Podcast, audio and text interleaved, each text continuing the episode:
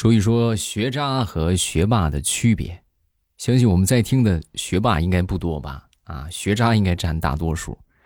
就是所有学渣的灵光一现的那些题型，就是一下开窍的就会做的这些题，都属于是学霸的基本题型。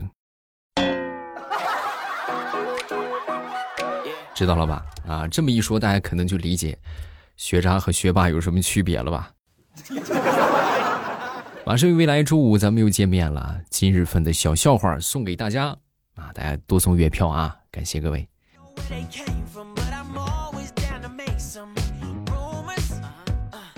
说如果你的每个朋友的真正实力啊，都能够像他在酒桌上喝酒所展现出来的一半强大，也不需要完全啊，50%就行，那么这个世界真的就没有什么烦恼了啊！你咱说这日子就太好过了，是不是？有的是真能吹啊，喝点酒啊，那就恨不能地球都是他的。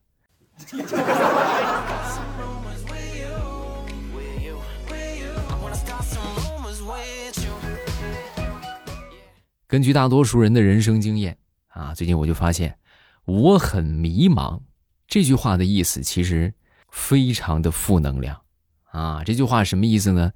就是我又不想好好努力，又想继续混吃混喝啊，然后呢眼看着快撑不下去了，这个时候由衷的发出感慨，我该怎么办呢？这就是我很迷茫的意思。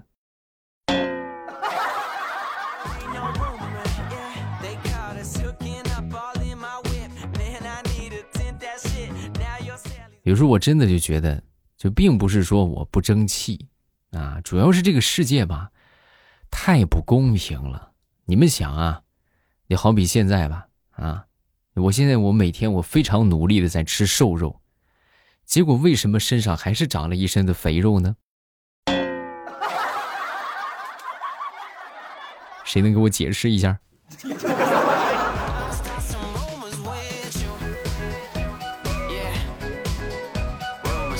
说说老师是怎么形容你的啊？我记得想当年我同桌啊，我们老师对他的形容，我到现在我都还记得啊。老师这么说的，说你的这个成绩呀，那不是拖了我们全班的后腿，你是直接打折了我们班的一条腿呀。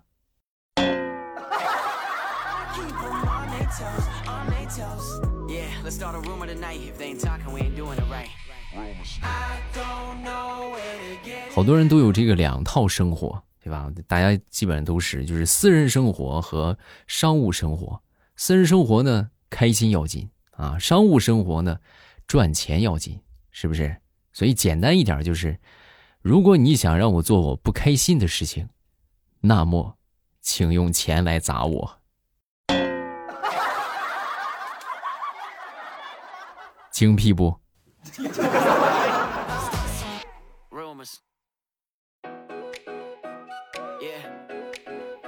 那天我们办公室一个小年轻啊，挺屌丝的啊，也是没有对象啊。那天就很苦闷啊，就跟我们就说：“你说为什么我这些年我就碰不到一个对象呢？”啊，我说：“为啥你就应该碰个对象啊？凭什么？那怎么就不能碰呢？你说老天爷也不给点提示，怎么给你提示啊？就是我下回碰到真爱的时候。”老天爷给我放个背景音乐也行啊，或者给我来个音效，冰、叮、逼，这不都行啊？我要不然我怎么知道这是我的真爱？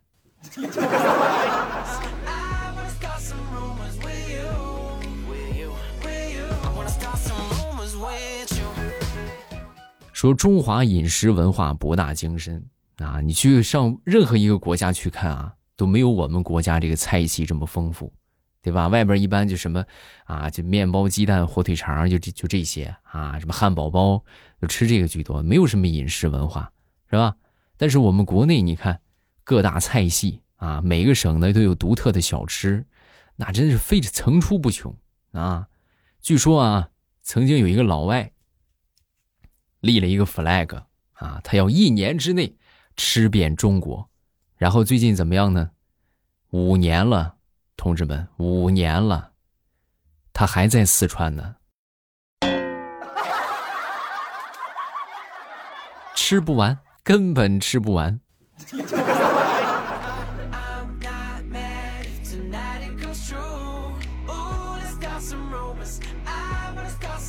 说岁月啊，可以让一个男人成熟啊！你不说以前，我媳妇喊我全名啊，什么什么是吧？喊我都会傻乎乎的过去啊，媳妇怎么了？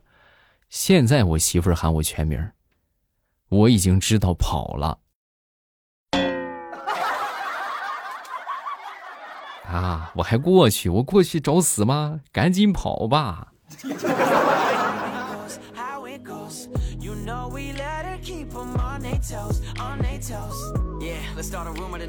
那天我看到一个比喻啊，我觉得说的很对，就说人生啊，就像是铅笔啊，一开始的时候啊很尖，对吧？但是慢慢的随着书写，它就磨得很圆滑了。但是切记，不要太圆滑，因为你太圆滑的话，你就离哀嚣不远了。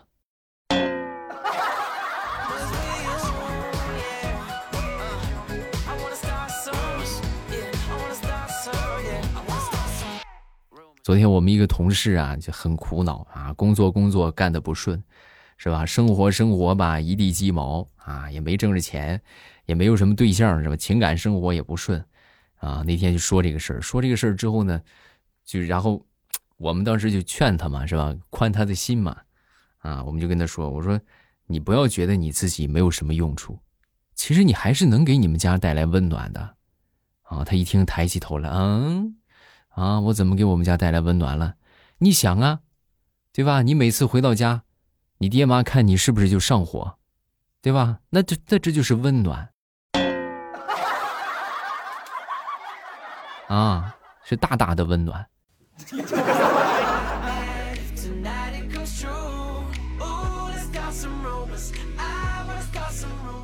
前两天出去逛街，那正好碰到了我那个前女友啊，我们俩互相凝视了很久，还是我率先打破了沉默。我说：“你的脸就好似是夜空中的繁星啊！”啊，他听完之后略微有一些羞涩。然后正准备就是开心的是吧？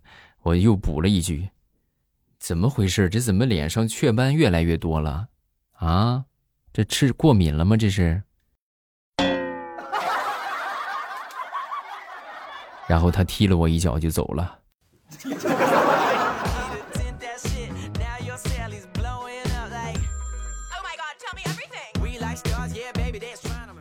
之前啊，我们有一个前辈啊，他就跟我说在北上广深这种地方啊，你没有钱就等于是没有尊严啊！我听完之后我说我不认同这个观点啊！我就说啊，我说为啥呀？为啥要这么说？话我觉得不能这么说啊！你看我以前我在一个小城镇，我与世无争，我没有钱，我照样不也没有尊严吗？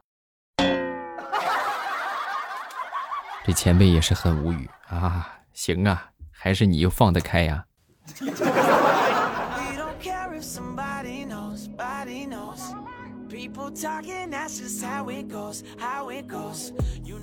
最近我们这个工作呀，有很多户外的推广啊，需要去户外做这个什么，做这个地推去啊，在外边都晒黑了。啊，我寻思去买点这美白护肤品嘛，对吧？这脸很重要啊，得保护好啊。啊，来到这个专柜前边，本来呢我这买的还挺开心的，是吧？给我推荐啊，我觉得还挺好。结果临走的时候，那个人说了一句：“哎呦，没想到你中文说的这么好。”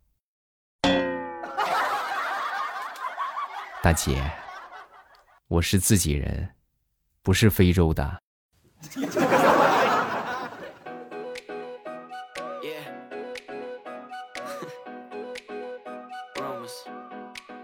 鉴于现在很多人呢都重度依赖手机，是吧？依赖互联网 WiFi 啊，我就最近在想，你看好多人老是说这个瘦不下来或者运动量不够啊。如果说规定每天运动达到多少标准才给你提供 WiFi 的话，相信很多人就瘦下来了，你们信不信？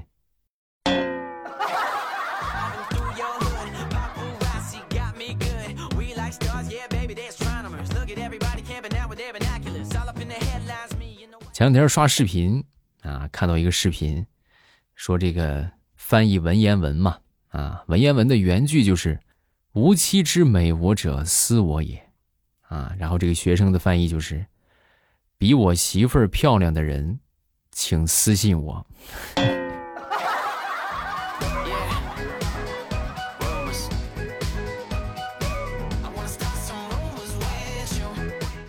我们同事一个小可爱啊，一个小年轻，那天就过来就问我啊，暗恋了啊，哥，你说我心里边老是住这个人怎么办呢？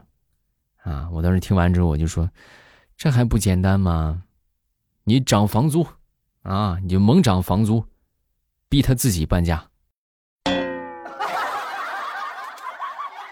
哥，我不想让他搬怎么办？那我这有本书啊，《舔狗日记》，你好好看看吧。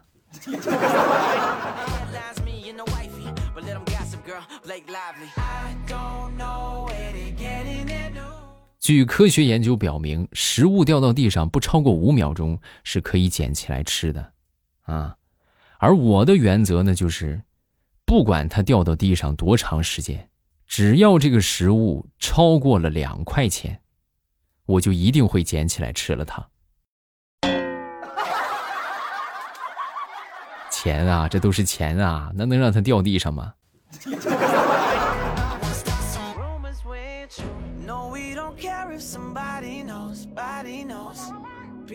前两天我大致看了一下我的这个近期的账单啊，我就发现我这个经济情况啊，基本可以用8个字来概括。赚的是辛苦钱，花的全都是冤枉钱啊！啊，大家有没有同感？就是感觉这赚钱这么辛苦是吧？结果花起来呢，还全都是冤枉钱，明明不该花却又花了。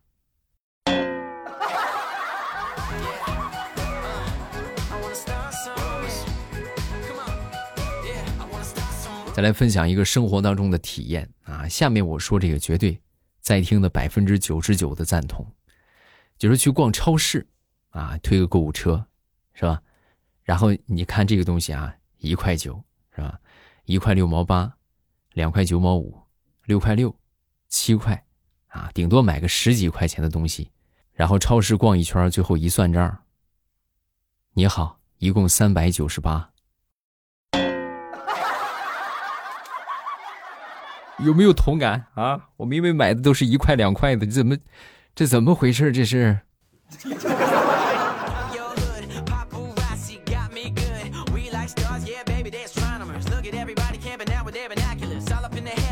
说这个世界上什么关系最珍贵？有人说亲戚，不是，亲戚你一生下来就是给你选好的，对不对？说同学，同学也是你选学校选好的，室友，那也是分配宿舍选好的，同事。那也是你投奔公司给你选好的，甚至有时候你的伴侣、你的父母，那都是给你选好的，对吧？唯独网友是你自己选择的朋友。所以，请珍惜你的网友吧，啊，我应该算是你们的网友吧，啊，大家给我送个月票啊，宝子们。珍惜一下我这个网友。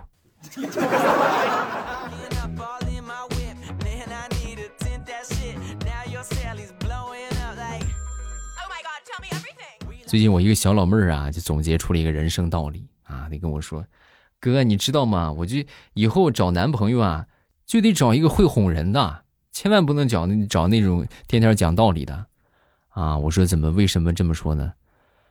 就是找个会哄人的那才是男朋友，找个讲道理的，那就我就直接找个义父好了。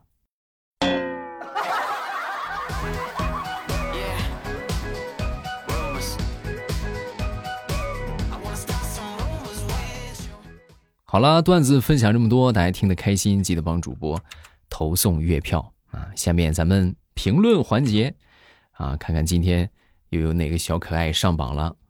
这个叫做濯清涟而不妖。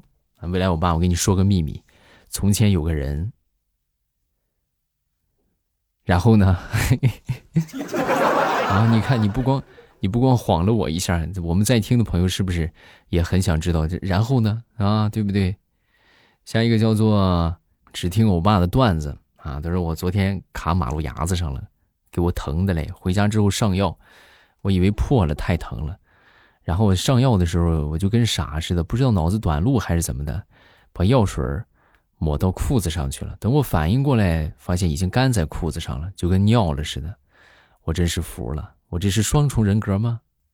你这不叫双重人格，你这就单纯就是这个脑袋不是很够用啊，开小差了呗。